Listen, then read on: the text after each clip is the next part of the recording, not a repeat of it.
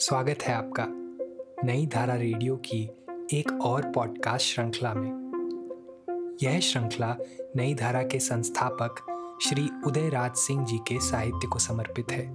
उदयराज जी के इस जन्मशती वर्ष में हम उनकी अमूल्य साहित्यिक धरोहर आप तक लेकर आ रहे हैं इस पॉडकास्ट के माध्यम से। सुनना न भूलें नई धारा रेडियो पर। चरित्रहीन।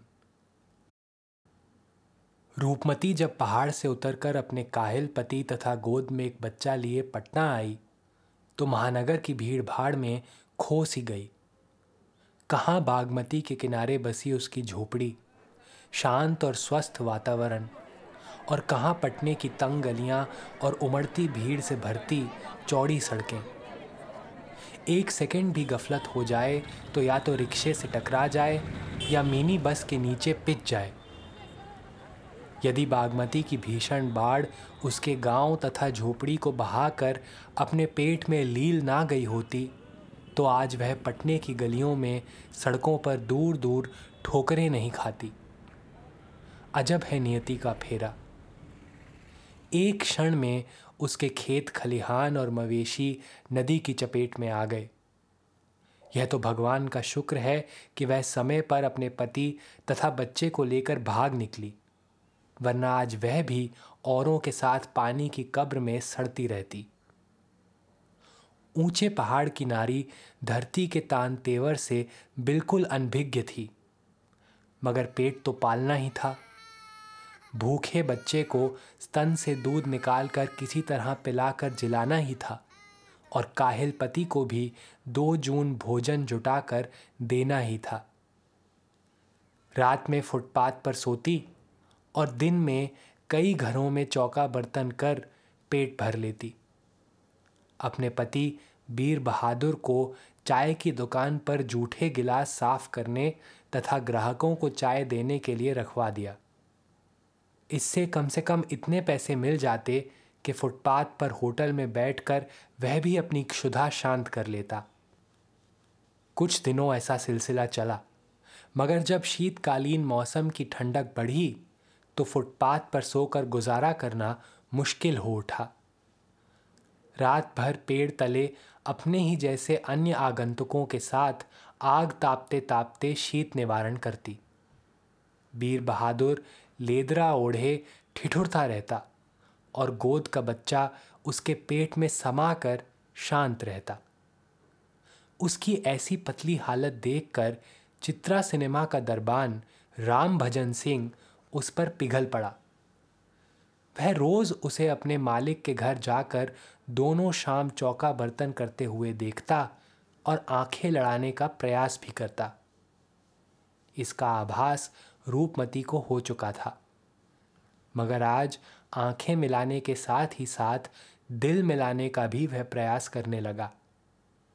अकेले में उसके प्रति हमदर्दी के डोरे डालते आखिर खुल ही पड़ा। रूपमती, ओ रूपमती। जी। क्यों इस तरह अपने को गला रही हो? जाड़े का यह आलम और तुम्हारी देह पर चिथड़ों का यह अंबार, मुझे यह देखा नहीं जाता। वह शर्मा गई। शर्माओ नहीं, मेरे सामने तो अपने को खोलो। तो आखिर आप चाहते क्या हैं? यही कि उस बकलोल को छोड़कर मेरे घर में बस जाओ। जो रूखा सूखा मैं खाता हूँ वही तुम्हें और तुम्हारे बच्चे को भी खिलाऊंगा। वह मुस्कुराती हुई निकल भागी। रामभजन सिंह ने देखा कि तीर निशाने पर बैठ गया। रामभजन सिंह ने अपनी मूंछों पर ताव दिया और उधर रूपमती अपने आप में डूब गई। आखिर कब तक वह अपनी देह गलाकर 2 प्राणियों की रक्षा करती रहेगी? उसकी लंबी उम्र तथा बच्चे की सारी उम्र कैसे कटेगी? किसी किनारे तो उसे लग ही जाना है, और यह मरदुआ तो कभी कुछ कमाएगा नहीं। देह से काहिल और मन से नशाखोर, जो खाने से बचता उसका गांजा पी जाता, उसके बटुए से भी पैसा चुराकर पी जाता। तो उसका क्या होगा? एक प्रश्न चिन्ह। तो एक दिन रामभजन सिंह की गोटी लाल हो गई। रूपमती उसकी शहर की रखैल बनकर उसके घर में आकर बस गई। गांव के लिए अलग बीवी बाल बच्चे तो थे ही, उसका बच्चा राजू भी दिन दुगना रात चौगना खूब दूध पी पी कर बढ़ने लगा। बीर बहादुर को भी सिनेमा में ही चाय की दुकान मिल गई और फाटक पर सोने रहने के लिए एक तंग कोठरी। अब गांजा पीने की उसे पूरी सहूलियत मिल गई। बस इतने से ही वह बहुत खुश था। बीवी दूसरे का घर बसा ही चुकी है। उसकी कंचन काया पर मांसल पेशियां उभर आई हैं और खाने रहने के भरपूर सुख से दुख के दिनों की झुर्रियां मर मिट गई हैं। उस कंचन काया पर कंचन के गहने और टेस लाल रंग की रंग बिरंगी डिज़ाइनर साड़ी और ब्लाउज़ चार चांद लगाते रहते हैं। एक दिन राजू बड़ा सजीला जवान निकला। स्कूल में नाम लिखाया गया, मगर सिनेमा के रंगीन वातावरण में वह पल कर जवान हुआ था। हर हॉल में शो फ्री। भला उसे पढ़ने में मन लगे?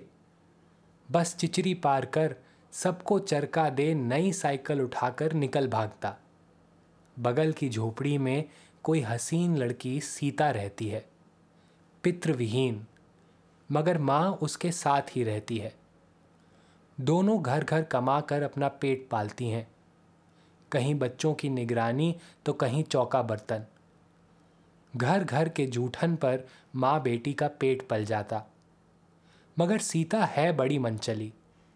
राजू और दोस्तों का वहाँ जमघट जमता, तिनपतिया खेला जाता, भद्दे मजाक होते और राजू उसे भगाकर सिनेमा दिखाने ले जाता।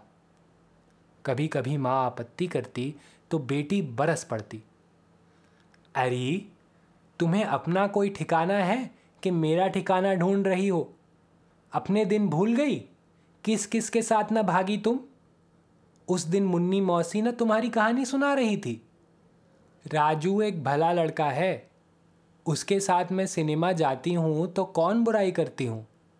वह कभी कभार मुझे रस भरी जलेबियाँ खिला देता है तो कौन गुनाह कर बैठता है। राघो तो तुम्हें आज भी सिनेमा दिखाने ले जाता है, कभी गोश्त पूड़ी भी खिलाता है। तो सीता, तू मेरी ही तरह जाने कितने घाटों का पानी पीना चाहती है। धत, राजू पर मुझे पूरा भरोसा है। देख, कहीं धोखा ना खा जाना। मैं मर्दों द्वारा बड़ी सताई गई हूँ। राजू और सीता दोनों जवानी के पौर पर पहुँच रहे हैं, इसलिए उन्हें जोश है, होश नहीं। सिनेमा, ताश, रात में घुमक्कड़ी, यह सतत जारी रहा। कोई रोक टोक नहीं, कोई पूछताछ करने वाली नहीं। और एक दिन वही हुआ जो होने वाला था। सीता गर्भवती हो गई, मगर वह गंगा पी गई। किसी से कुछ भी नहीं कहा।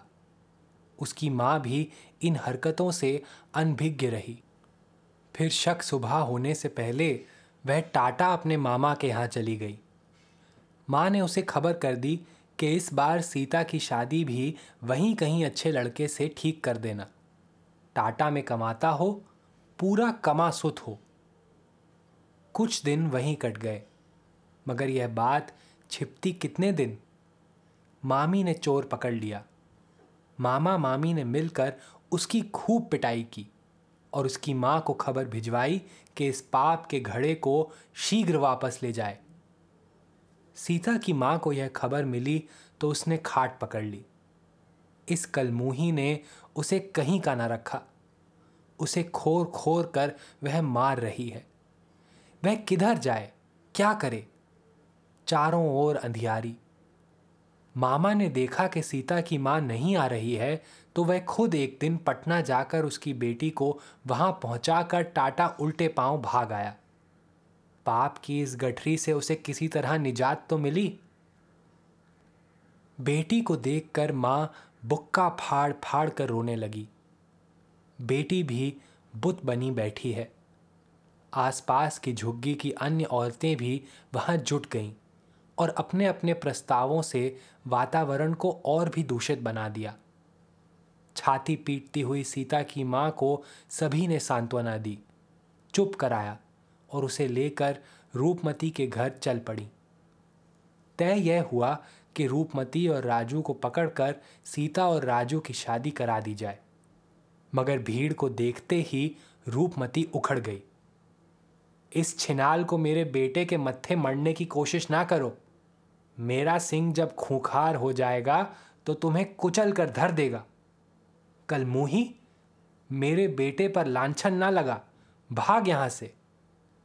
वह दरवाज़ा बंद करने लगी तो सीता की माँ ने गुहार किया, मुझे एक बार राजू से तो मिला दे, उस पर मुझे आज भी भरोसा है, वह मेरी बेटी का उद्धार करेगा। भाग यहाँ से, बड़ी चली मेरे बेटे से मिलने वाली। वह यहाँ कहाँ रहता है, वह तो कलकत्ता में नौकरी करता है, पटना छोड़े उसे ज़माना हो गया। हाय हाय रूपमती, मुझसे झूठ न बोलो, तुमने उसे यहीं कहीं छिपाया है। अरे चल हट, नहीं तो तुझे पिटवा कर बाहर निकाल दूंगी। बड़ी चली मुझे पिटवाने वाली। चलो चलो रूपमती, यों रास्ते पर नहीं आएगा, राजू को कहीं छिपा दिया है और झूठ बोल रही है। सीता की माँ लौट पड़ी। सभी औरतें अपनी अपनी झोपड़ी में लौट गईं। रूपमती का यह रुख देखकर सीता की माँ को गहरी चोट लगी। उसे कभी भी विश्वास न था कि रूपमती इतनी चालबाज निकलेगी कि अपने बेटे को इस तरह छिपा देगी। आज वह डूब उतरा रही है, कोई रास्ता नहीं सूझता। इधर दिन पर दिन लगते जा रहे हैं कि शाम को रामपति ने सुझाया, देख सीता की माँ, इस तरह हाथ पर हाथ रखकर बैठने से काम नहीं चलेगा, चलो कोतवाल साहब की जनाना से मिला जाए और उन्हीं से आरजू मिन्नत की जाए कि बेड़ा पार करा दें। उनके यहाँ तुम कमाने भी जाती हो, है बड़ी धर्मात्मा औरत, शायद भगवान जाग उठे। सीता की माँ को यह बात जच गई और दोनों कोतवाल साहब के घर पहुँचीं। उनकी पत्नी ने सारी कथा सुनी और उनका नारीत्व जाग पड़ा। रात में कोतवाल साहब जब फुर्सत में अपने लॉन में आकर बैठे तो उनकी पत्नी ने सीता की दुर्गति का किस्सा सुनाया। कोतवाल साहब पहले तो झिझके, मगर पत्नी के इसरार पर राजू को पकड़वा कर किसी तरह शादी करा देने का उन्होंने पक्का इरादा कर लिया। दूसरे दिन से पुलिस सजग हो गई। पहले राजू का पिता बीर बहादुर पकड़ा गया और हाजत में उसकी खूब पिटाई की गई। दूसरे दिन रूपमती भी पकड़ी गई और 2-4 बेंत उस पर भी लगे। उसने बिलबिलाकर राजू को खोज निकालने का वादा किया, फिर शादी भी हो जाएगी। सीता की माँ को मुंह मांगी मुराद मिल गई। पुलिस के आतंक ने सभी को रास्ते पर ला दिया। फिर एक दिन राजू अंडरग्राउंड से निकाला गया और सीता की माँ को बुलाकर रूपमती ने कहा, मेरे पास पैसे नहीं कि मैं राजू की शादी का खर्च वहन करूं। तुम सब खर्च उठाकर किसी दिन पंडित को बुलाकर दोनों की शादी श्री राम जानकी के मंदिर में विधिवत करा दो, फिर पटन देवी जाकर दोनों को दर्शन करा दो और रात में दोनों पक्ष के लोगों को जो जुरे खिला देना। सीता की माँ के पैर ज़मीन पर पड़ते ही ना थे। राजू के लिए सारे कपड़े सिलवाए और सीता के लिए साड़ियाँ खरीदी। रामपति ने प्रसाद तैयार किए। मंदिर में सत्यनारायण की कथा के उपरांत सिंदूर दान का रस्म समाप्त हुआ। सीता राजू की विधिवत पत्नी बन गई और अपने ससुराल बाकायदा चली गई। 10 दिन तो ठीक से गुजरे, मगर एक दिन रामभजन सिंह रूपमती पर उखड़ गया। देखो रूपमती, तुझे मैंने अपने ऐश आराम के लिए पाला है, ना कि इस बला को पालने के लिए। जब से सीता यहाँ आई है, मेरे ऐशो आराम में खलल पहुँचती है। इसे यहाँ से कल ही अपनी माँ के यहाँ रवाना कर दो, साथ में राजू को भी भेज दो, वह अपना कमाए खाए और नई पत्नी का बोझ भी उठाए। मेरे घर में यह पाप की गठरी नहीं रह सकती। देखो कल यह काम पूरा हो जाए, वरना मुझसे बुरा कोई न होगा। इतना कहकर वह अपने काम पर चला गया। रूपमती रामभजन सिंह के मिजाज से वाकिफ थी, वह आग है या पानी। फिर अपना भी मोल वह समझ रही है। वह रूपमती किसी ज़माने में थी अवश्य, मगर आज तो सिम ढल रही है। गालों पर झुर्रियाँ उभर आई हैं और लटों पर सफ़ेदी छा रही है। उसने दूसरे ही दिन राजू और सीता को उस घर से चलता किया। सीता की माँ के यहाँ उनका सामान भी पहुँचवा दिया। अब वह अपने रूप और श्रृंगार के लिए पहले से ज़्यादा सजग रहने लगी। आखिर रूप की हाट की वह सजग पारखी जो थी।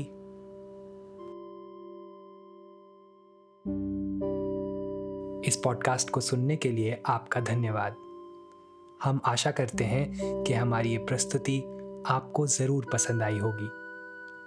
अन्य पॉडकास्ट्स, वीडियो इंटरव्यूज़ आदि के लिए नई धारा को सभी सोशल मीडिया प्लेटफॉर्म्स पर फॉलो करें। जल्द ही आपसे फिर मुलाकात होगी। धन्यवाद।